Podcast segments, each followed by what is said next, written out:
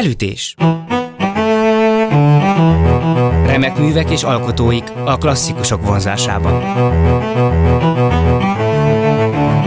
A műsorvezető Molnár Szabolcs.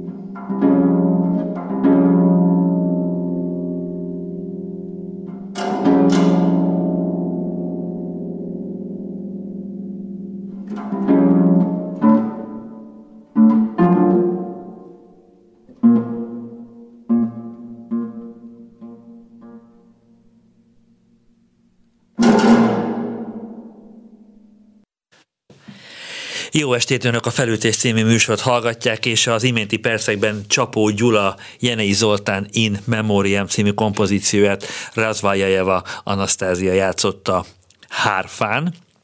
A mai vendégem Csapó Gyula lesz, és január 15-én két bemutatója is lesz. Este fél nyolckor a Budapest Music Centerben a Vákász vagy Huákász című műve hangzik el az Umze Kamara együttes előadásában Tihanyi László vezényletével, és hogyha az ember elég ügyes, akkor még átér a Zenakadémiára. Este 10 órakor a Concerto Budapestnek, most már nyugodtan mondhatjuk ezt, hogy szokásos premierjére kerül sor, tehát hogy a nagy koncert után este 10 órakor még egy kortás mű is elhangzik, és ezúttal Csapó Gyulától a versenymű Brácsára és változó környezetre című darabjának az átdolgozott változata hangzik el ősbemutatóként. A darab szólistája Homoki Gábor lesz, és az együttest majd Dubócki Gergely fogja vezényelni. Köszöntelek a stúdióban. Csapó Gyulát tehát, és akkor talán egy mondat erejéig ez a kompozíció, amivel a mai műsoron kezdődött, Jenei Zoltán emlékére íródott, és pont a napokban gondoltam arra, hogy, hogy amióta Jenei meghalt, az ember, én arra számítottam, hogy majd egy kicsikét úgy tompul az emléke, és éppen ellenkezőleg, tehát hogy egyre inkább érzem azt, hogy mennyire hiányzik Jenei Zoltán. Például ezen a koncerten biztos ott lenne, hogyha élne. Igen, hát egy hatalmas jelenlétről van szó, és főleg az ő világossága, az ő komoly, ő, és ugyanakkor derűs, mediterrán rálátása a dolgokra, a politikai felelősség érzete, a, a zenei tisztasága, az, ami megrendítő amire megrendítő visszaemlékezni nekem úgy is, mint hajdan volt magántanítványának és barát, és életre szóló barátnak. Tehát, és most itt ezt a darabot hallgatva, nagyon érdekes volt, hogy itt most másként szól már ez a darab, mert, mert a hárfasága az egészen Orfeuszig visszamegy. Uh-huh. Tehát ez, és erre nem, nem is gondoltam akkor, amikor ez íródott, de hála Istennek vala, valamilyen kéz, láthatatlan kéz vezetett akkor, amikor ezt a hangszert kiválasztottam. Hát ez valószínűleg ez a, az intuíciónak ez a része, talán ez, ez a legtitokzatosabb, hogy az, hogy a, a hárfára gondoltál, mint médiumként, ez nyilván akkor az ember, ez, ez nem egy ilyen tudatos mérlegelés és kalkulás, hanem ez az első gondolat, nem? Igen, igen, igen. Tehát ez, ez nem volt kérdés, és, és mint ahogy aztán most visszagondolva, érdekes kapcsolat van talán, egy, egyfajta apaság is ö, belejátszik ebbe. Az én apám is egy gyönyörű kékszemű ö, férfiú volt, és, ö, és latin-görög szakot végzett, és aztán magyar irodalmat, pedig hát papnak akarták kitanítatni, de mikor a második világháború elérkezett, akkor azt mondta, hogy ha, ha ilyen szörnyűségek történhetnek, akkor ő köszöni inkább a klasszikusokat tanulmányozza.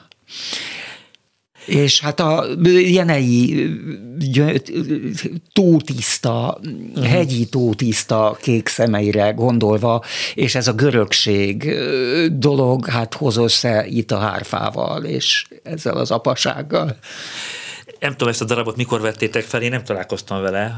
Egy ilyen in memoriam darabnál a, a, az ember egy ilyen, ilyen nagyon, nagyon erős belső késztetést érez arra, hogy, hogy hangjegyekben is megfogalmazza a viszonyát az elhunythoz. Hát kellett valamit csinálni. Mhm. Egyszerűen, de hát mit lehet csinálni? Hát csak ezt. Tehát az ember zenél. Január 15-én, tehát a fél nyolcas koncerten Pierre Bulez, a gazdátlan kalapács, illetve Horváth Balázs Unisono című Pierre Bulez tiszteletére komponált darabja mellett hangzik el Csapó Gyulától a Huákász, vagy Huákász című kompozíció. Ez dél-amerikai indián nyelven van, és azokat a pihenőhelyeket, megállóhelyeket, imahelyeket jelöli, ami, ami, ami lehet egy épített hely, de lehet egy természeti tárgy is. Én, a feleségem többször volt Peruban, és ő beszélt ezekről a helyekről, és ennek kecsuául is nagyjából ugyanígy hangzik, hogy ennek a kompozíciónak a a, a képisége, vagy ennek a kompozíciónak inkább a, a, a filozófikuma az, ami erre bizonyos indián mondjuk az, hogy imádkozási pontra utal. Hát a, a valósága, tehát először is ezzel meg kellett küzdeni. Ugye én a szövegválasztás maga, ez a Ruiz Alarcón-nak egy 17. században írott traktátusa az ő feladatáról, uh-huh. ami lényegében az lett volna, hogy teljes mértékig radírozza ki a földszínéről ezeket a pogány szertartásokat, szokásokat. Kénytelen volt megtanulni navatl, azaz azték nyelven, mert nem értett szót senkivel, és gyakorlatilag nem talált segítségre az inkvizíciós munkájához, és nagyon érdekes, hogy ahogy az ember halad ebben a traktátusban, úgy a szöveg egyre inkább beismer egyfajta érdeklődést e, ez iránt, a kultúra iránt, és egyre kevesebb az eleinte rendkívül ilyen lobogó céltudatosság és, és kötelességtudat, hogy ezzel mit kell csinálni, és, és, és engem ez fogott meg igazán az a, a, a, olyan mondatok, ahol arról ír, hogy, hogy nem, hogy az embereim pedig követték a, a nyomokat, amikor valakit rajta kaptak azon, hogy áldoz uh-huh.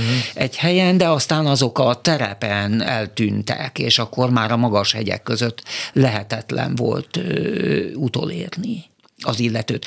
Na most ez a, tehát egyrészt az, hogy ez így a semmibe veszik. Nekem vannak élményeim Közép- és Dél-Amerikáról, és magas helyeken is jártam.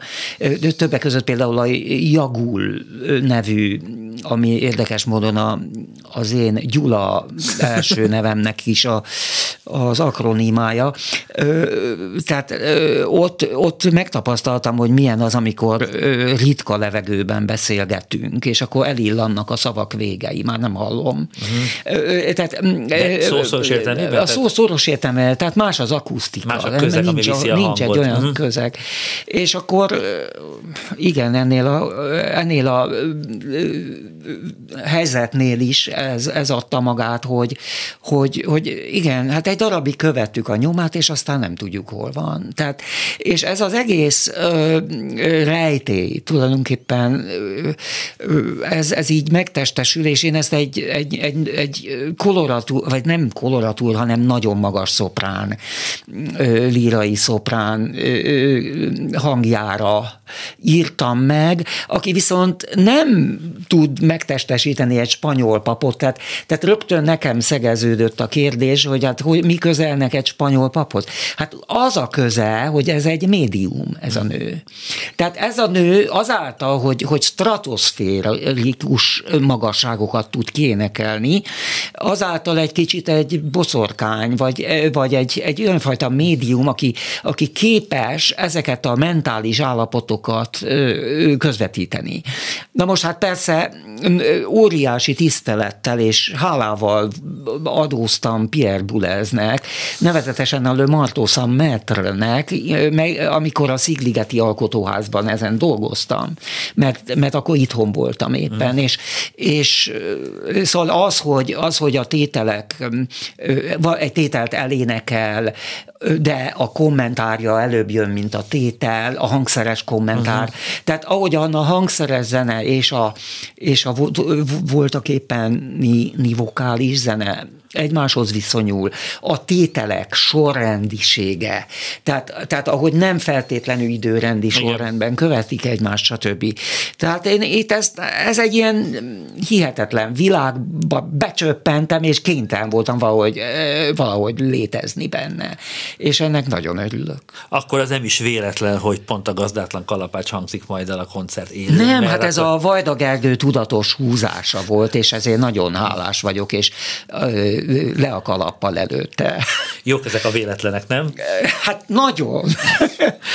Következik egy részlet, egy másik tulajdonképpen dél-amerikai tárgyú darabotból, a Trilce 5, tehát Cesar Vallejo, perui költőnek a Trilce, vagy Trilce című kötetének az ötödik versére komponáltál egy darabot, Stojanov Georgi fogja énekelni baraton, illetve falzetfekvésben, és Koltai Katalin pedig nyolc húros gitáron kíséri.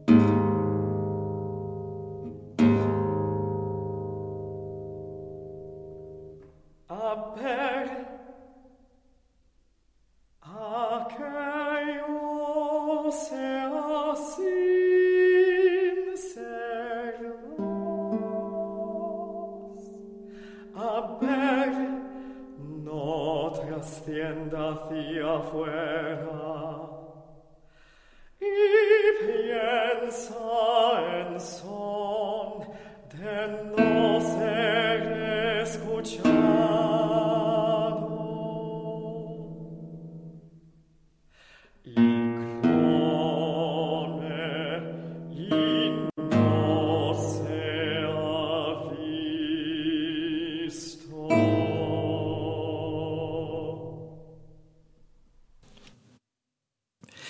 Csapó Gyula Trise Cinco de Cesar Vallejo című kompozícióját játszotta, illetve énekelt ezt Stojanov Georgi, gitáron közreműködött Koltai Katalin. Ez egy részlet csak a darabból. A teljes kompozíciót nyugodtan érdemes megkeresni, a nyugodtan mondhatom a YouTube-on, mert tulajdonképpen majdnem, hogy egy klippet forgattak erről a darabról, és még a kotta, az éppen aktuálisan elhangzó zenei részletnek a kotta képe is néha megjelenik a, a képen, és egy nagyon-nagyon szép felvétel készült ebből a darabból.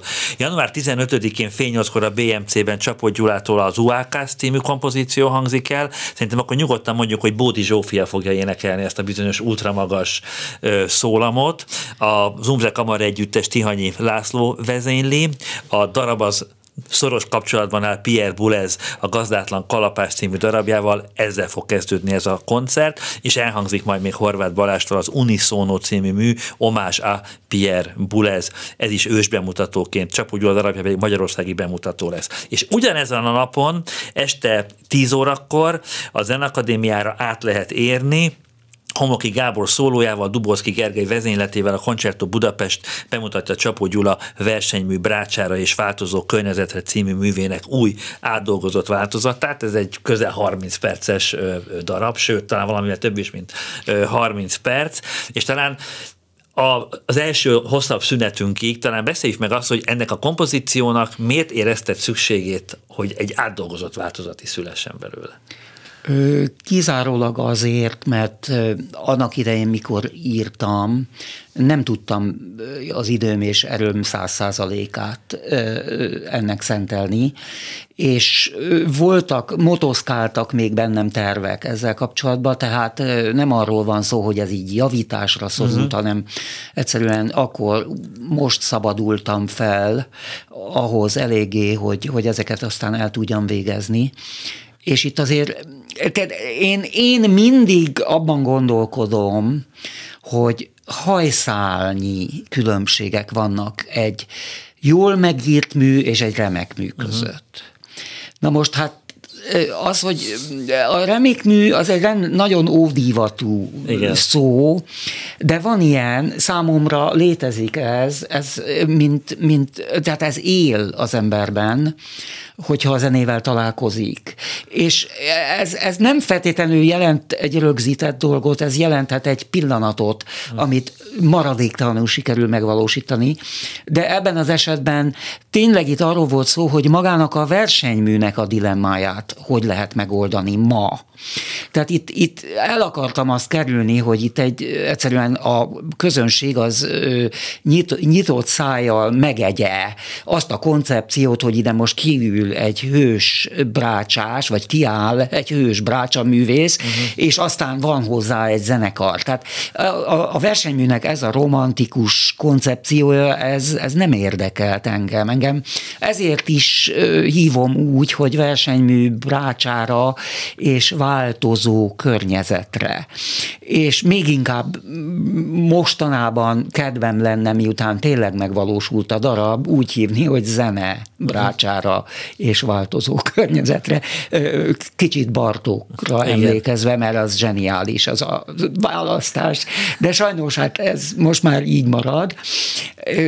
De, de, de hogy, hogy nem tudom, hogy lesz-e idő ezt megmagyarázni, tehát hogy itt miről van szó. Tehát az, hogy, az, hogy egy szólista, először is meg kell indokolni a szólista jelenlétét. Tehát, tehát nem fogadom azt el, hogy oda kiáll valaki, uh-huh. és a zenekar pedig úgy ott van. Hát, tehát én, én és ezért, ezért a, valahogy a, a hetedik érzékszerven megsúgta, hogy, hogy, hogy kell az a három ütemeléje, amelynek során megszületik ez a szólista.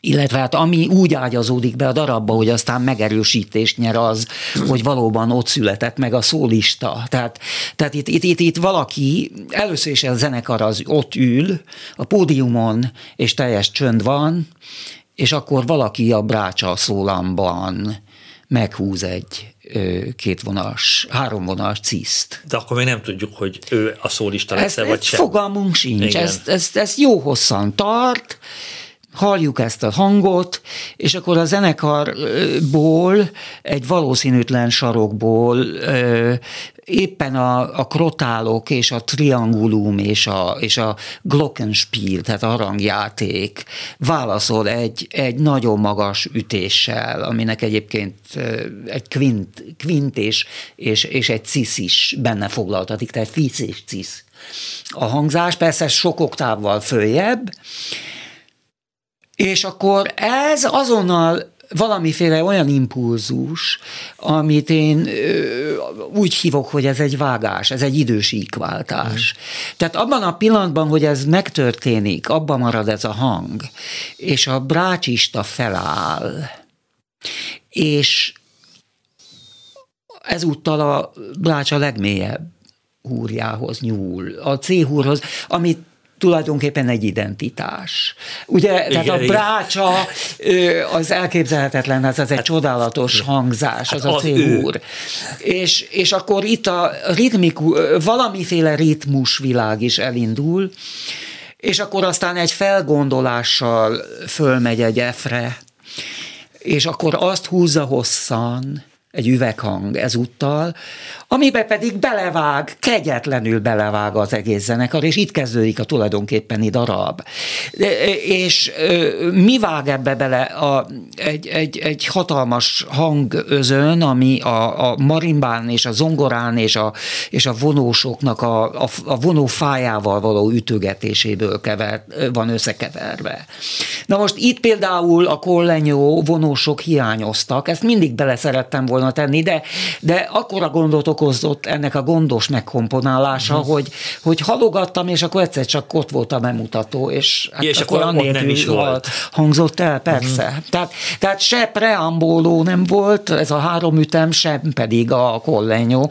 Na hát most már mondtam is valamit, és akkor abból következik a többi, hogy például ez a, ez maga ez a krotálütés, vagy néha, néha csak glockenspiellel, egyszer triangulummal, de mindenképpen ez egy visszatérő jelenségévé vált a, a darabnak, pont azáltal, hogy, hogy ezek, ezek ilyen nagyon érzékeny meccéspontok. Mm. És egyébként az egész darab ezekből az idősíkokból áll. Hát elkezdődik ez a, ez a mű, és fél percen belül körülbelül öt idősíkban találjuk magunkat. Innen fogjuk, Na most innen, idősíknek... Gyula, álljunk meg, innen fogjuk folytatni a beszélgetést, igen. most muszáj egy nagyon rövid szünetet tartanunk, Jó. és el is hangzik majd egy rövid részlet, nem ebből a darabból értelemszerűen, hanem, hanem a, a kétfogás lövés ja, után értem. című kompozícióból fog elhangzani egy Jó. rövid részlet, és utána visszatérünk a Brácsa versenyre. Felütés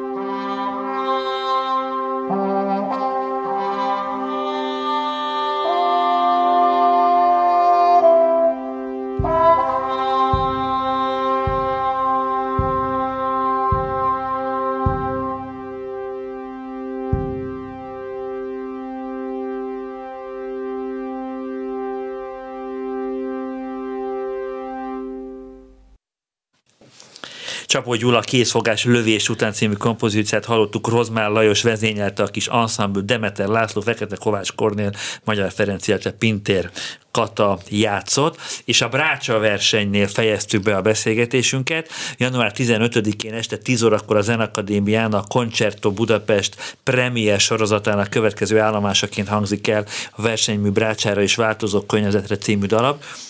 És az imént arról beszéltél, hogy, hogy bizonyos, fogalmazunk így, hogy látszólag apró változások strukturálisan tulajdonképpen nagyon átalakították ezt a kompozíciót, és az imént éppen ezt a néhány ütemes bevezetőt mondta, átküldted nekem a kottát nem is olyan régi, és erről a bevezetőről kiderül, hogy hát iszonyatosan fontos szerepet játszik aztán az egész kompozícióban, egészen a legvégén is, hogy a hallgatónak 30 perc elteltével kell emlékezni arra, hogy hogyan kezdődik ez a darab. Miközben ez, aki bevezető zene, eredetileg nem szerepelt ebben a kompozícióban. Biztos vagyok benne, hogy emlékszik majd a uh-huh. hallgató, zeneileg is, és a szituáció olyan, hogy, mint elmondtam, meghúzza valaki a brácsa szólamban ezt a, egy, egy, egy hangot, ami után jön egy, egy nagyon nagyon magas regiszterben egy fém csengő, csendülő Igen. hang, fémes csendülő hang, és, és ekkor ez az illető, aki ezt a hangot csak úgy behúzta, feláll. De még mindig ott a brácsa, brácsások között van, és akkor eljátszik egy igazi brácsához méltóan a, a, a mély céhúron lakó apró részletet, és aztán fölmászik ismét egy, egy magas, hosszantartott hangra, amit brutálisan szét szétrúg a, a, a zenekar egy részének a belépése, a, ami egyébként hát eredetileg is azzal a szándékkal készült így, hogy, hogy most ez egy zongoraverseny, vagy, vagy micsoda. Uh-huh. Tehát, tehát tényleg a zongora az, az, az vezető szerepet játszik ebben a, ebben a fortissimóban itt, és aztán ö, ö, mindeközben az, a, az illető immár álló helyzetéből hmm. a dübörgés alatt csendesen oda megy a szólista pult pódiumhoz. És néhány ütemmel később belép. Ugyanazon a hangon, mint amit ott hagyott. Tehát így születik meg a, a szólista, és ez nekem nagyon fontos. Tehát az, hogy megindokoljam uh-huh. azt, hogy mi történt itt, hogy, hogy ez egy akció-reakciót, itt emberek ö, valami kapcsolatba kerültek a hang által, és, és aztán ez a szerepe nagyon érdekes marad, mert, mert, mert ez teljesen belefolyt abba a brácsa versenybe, ami, ami ez eredetileg is volt. Tehát például na, nagyon érdekes, hogy azt akkor itt elkezdődik egy fuvolával való társas játék, miközben ezek az idősíkok tovább élnek uh-huh. némileg, és aztán megint félbeszakad ez, ugyan a, ugyancsak a zongora és a marimba által dübörgő textúrával, textúra miatt, és és egyszer csak bekövetkezik az, amit nem tudtunk volna elképzelni eddig, az, hogy a, a szólista szakítja félbe ezt. Nagyon érdekes, mert mondtad azt, hogy maga a versenymű, mint, mint, mint műfaj, Igen. az számodra egy probléma volt, és hogy mindenképpen úgy akartad megkomponálni ezt a darabot, hogy ez a szituáció, hogy áll valaki, és rajta kívül még sokan vannak, és köztük van egy interakció, köztük van egy szembenállás, van valamilyen elhatárolódás a, a szólista és a zenekar között, hogy ezt a szituációt, ezt neked zeneileg valahogy muszáj létrehozni és megmagyarázni, mert hát, önmagában ez nem egy érvényes. Ugyanakkor, ahogy beszélsz erről a darabról, komolyan mondom, hogyha most vissza tudnánk repülni az időben 200 évet, akkor egyik kedvenc zeneszerzőt, Berlioz, szerintem hasonlóképpen mesélni el a Harold Itáliában, ami egy verseny. De hát az is egy nagyon merész darab volt igen, a maga igen. korában. Tehát, hogy mondjam, hát a modernizmus Berliozzal kezdődik, uh-huh. illetve Schuberttel, és Berliozzal folytatódik. Hát, de most visszatérve erre, erre a helyzetre, tehát, hogy ott most akkor a, a brácsa az, aki, aki félbeszakít. Tehát, tehát itt akkor egy közvetítő szerepet is vállal, és a, itt, jön, itt jön be az a, az a helyzet, hogy, hogy ugye változó környezetre. Mi ez a változó környezet? Tehát olyan, mint az élet, amikor az embernek, embert bizonyos barátok veszik körül, aztán egy évtized múlva esetleg más arcokat látni körülötted, és Igen. így tovább, és ez így halad és tehát ez, ez na most, de, de, de nem, a, de nem arról van szó, igen. bocsáss meg, hogy, hogy, hogy én, nekem bármi bajom lett volna a, a, a, a hajdanában írt romantikus versenyművel, de hát én nem az vagyok. Tehát, tehát itt, itt, itt egyszerűen csak arról van szó, hogy a tradíció akkor él tovább, hogyha nem formailag él tovább, hanem, hanem valamilyen, hanem a szellemisége igen. is meg megújul. Tehát, tehát itt valamit kell mindig csinálni. Én ilyen vagyok. Egyszerűen nem lehet csak úgy kopírozni, meg, meg, meg valamibe belesimulni. Aztán abból lesz valami, amit az ember csinál, de hát annak, annak abszolút ott kell érvényesnek lenni. Hát ez a jelenlét különösen hiányzik a mi életünkből. És ez a borzasztó, és ezért, ezért vagyok kifejezetten mérges a, a kortárs komoly zene gettósítására irányuló hmm. mindennemű törekvés miatt, mert, mert ezt nem lehet a piacra, és nem lehet a, a, a a kereslet és a kínálat törvényeire hagyni. És azért nem lehet, mert, mert vannak úgynevezett árucikkek, amiket csak akkor tud az ember megvenni, hogyha valamit tud róla. Igen. Tehát, és e, itt jön az, hogy a művelődés, hát ahogy a R. Buckminster Fuller mondta, ez a zseniális amerikai feltaláló, ugye, hogy, hogy, hogy, a, hogy, a, hogy a, a világ az egy verseny a katasztrófa és a művelődés művelődés között. Tehát, tehát ez, ez így van ma, és ma mindinkább így van, tehát erre gondolok. Említettem pár perccel ezelőtt, hogy ez egy közel, egy fél órás, egy 30 perces kompozíció, ahol a hallgatótól, nem tudom, hogy sokat vesz, vagy, vagy, vagy ez, a, ez a normális elvárás, hogy a pillanatokat nagyon intenzíven kell megélni, mert hogyha nem éli meg intenzíven azokat a mikromásodpercnyi zenei pillanatokat, akkor valamit útközben el fog veszíteni. És akkor az a 30 perc, tehát egy időtartam, az lehet, hogy valakinek iszonyatosan hosszúnak fog tűnni emiatt, mert csak bolyong, valakinek meg lehet, hogy nagyon rövid lesz, sűrű lesz, hogyha követi ezeket Na, hát az itt éles azért valami nagyon radikális dologról kellene először hmm. beszélni. Az, hogy mit hívok én idősíknak, és Igen. mi ez az egész. Tehát azt mondtam, hogy itt, itt az első fél percben ö, nagyjából öt idősíkot kapunk a, a, a műben.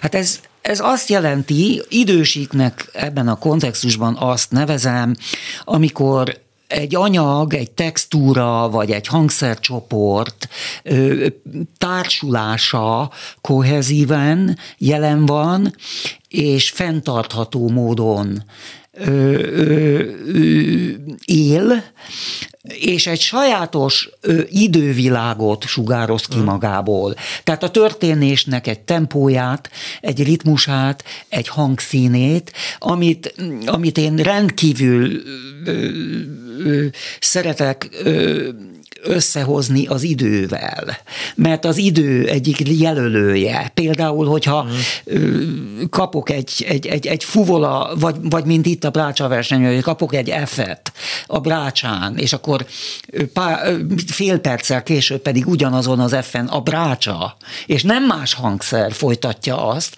akkor a kettő között Igen.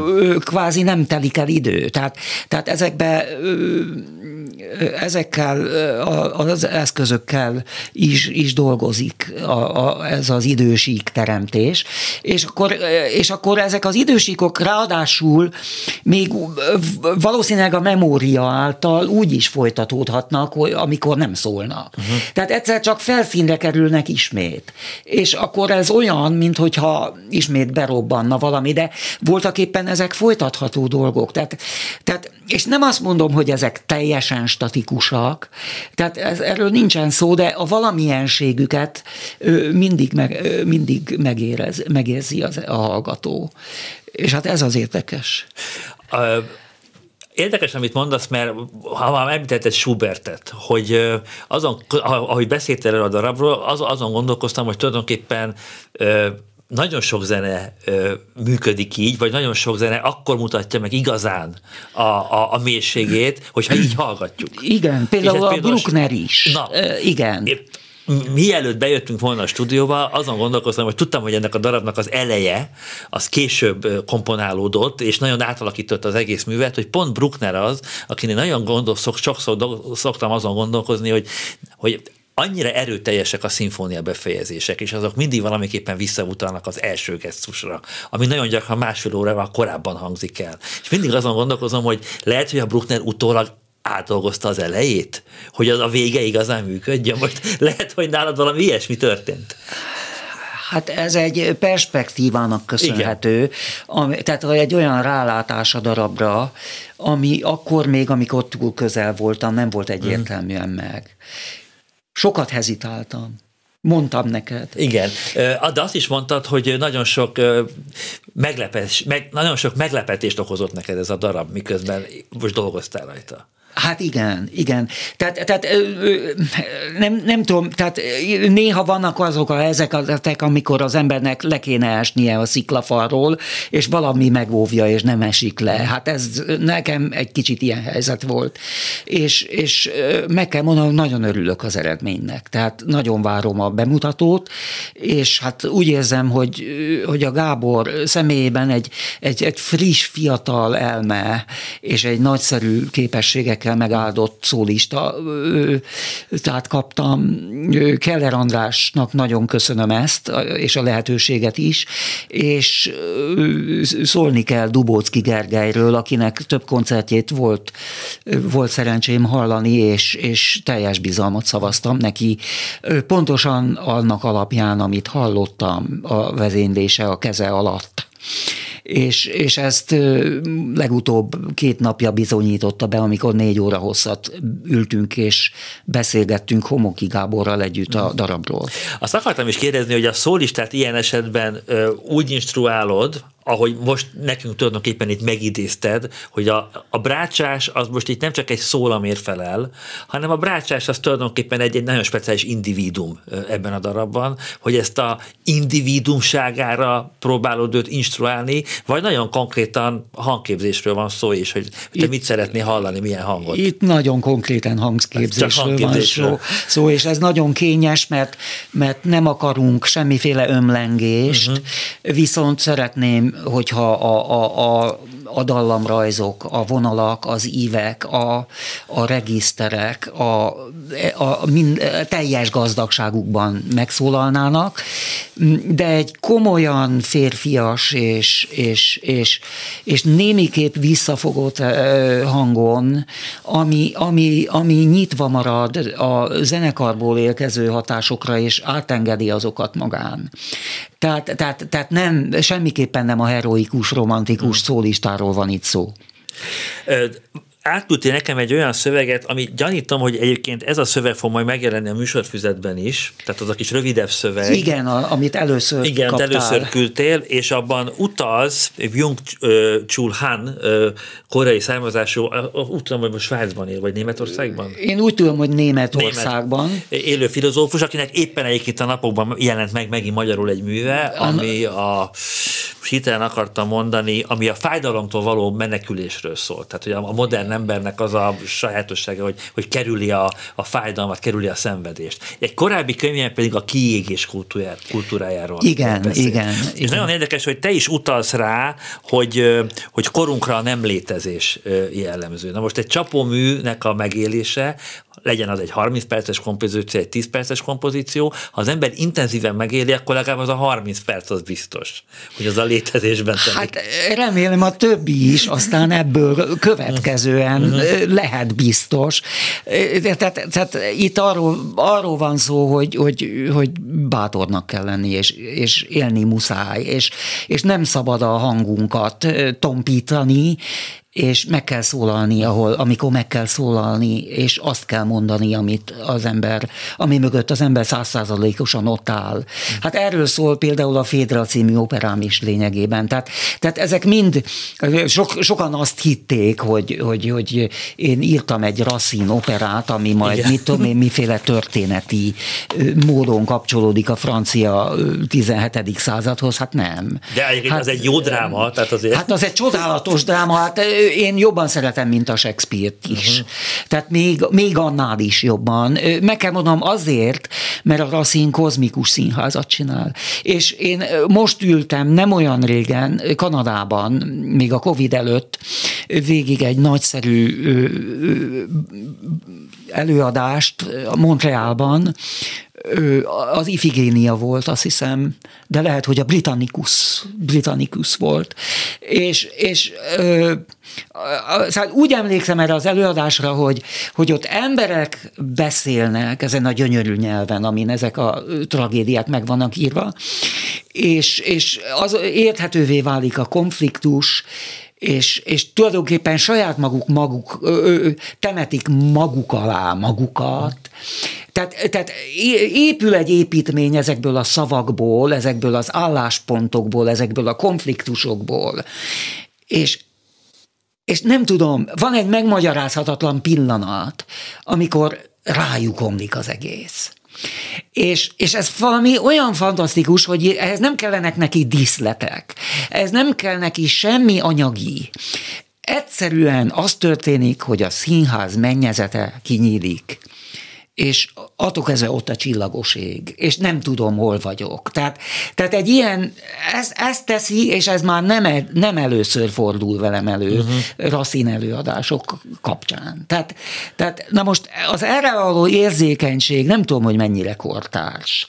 A, egy kicsit félek, hogy, hogy, hogy, hogy ez eltemetődik, vagy el, elsikkad, de, de, de hát ezt nem szabad hagyni. Tehát ezek azok a dolgok, amik, amik fontosak amik igazán fontosak. Valamit akartam még kérdezni, de sajnos elment az időnk, tulajdonképpen kapcsolódik is ehhez, hogy te elmentél Kanadába nemrég, és sokáig éltél Kanadában, de hogy, hogy azt meg akartam tőled kérdezni, hogy akkor legközelebbi műsorban megkérdezem, hogy az a két vagy két és fél évtized, amit te Magyarországtól távol értél, de ezzel rendszeresen itthon voltál, tehát hogy te, te része voltál a magyar zenéletnek is, de hogy volt, volt egy ilyen távoli perspektívád a magyar zenei életről, és nagyon kíváncsi lennék, de nem most, mert vége van hát ez, ez kimerítő lenne. Igen. Igen. Hogy, hogy, hogy hogyan, hogyan, látszuk, hogyan látszik a mi kis kortázenei életünk picikét távolabbra lépve erre, majd egyszer térjünk vissza, jó?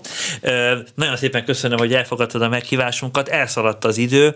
Január 15-én fél nyolckor a BMC-ben Csapó Gyula Uákász című darabját fogja az Umze Kamara együttes Tihanyi László vezényletével Bódi Zsófia szólójával előadni, és ugyanaznap este tízkor a Zenakadémián versenymű Brácsára és változó környezetre című darabját Dubocki Gergely vezényli, a Concerto Budapestet, a szólista pedig Homoki Gábor lesz. A mai műsor elkészítésében Budai Márton volt a segítségünkre, az adás szerkesztője Eszes Kinga volt, Jövő héten Rozmán Lajossal fogunk beszélgetni, most pedig zárásképpen következik Csapó Gyula Tundra Goblen című kompozíciója, Milán Pala játszik hegedűn, Rozmán Lajos, Agárdi Eszter és Takás Zsuzsanna működik közre, Takás Zsuzsanna természetesen zongorán, Rozmán Lajos klarinéton, Agárdi Eszter pedig csellón. A viszont hallásra Molnár Szabolcsot hallottak.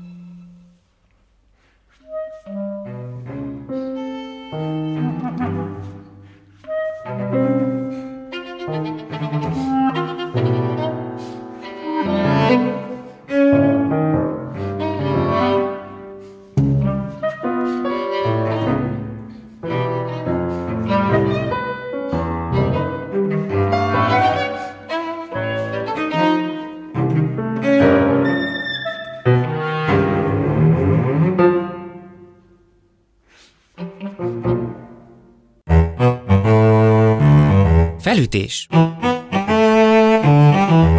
Remek művek és alkotóik a klasszikusok vonzásában. Molnár Szabolcs műsorát hallották.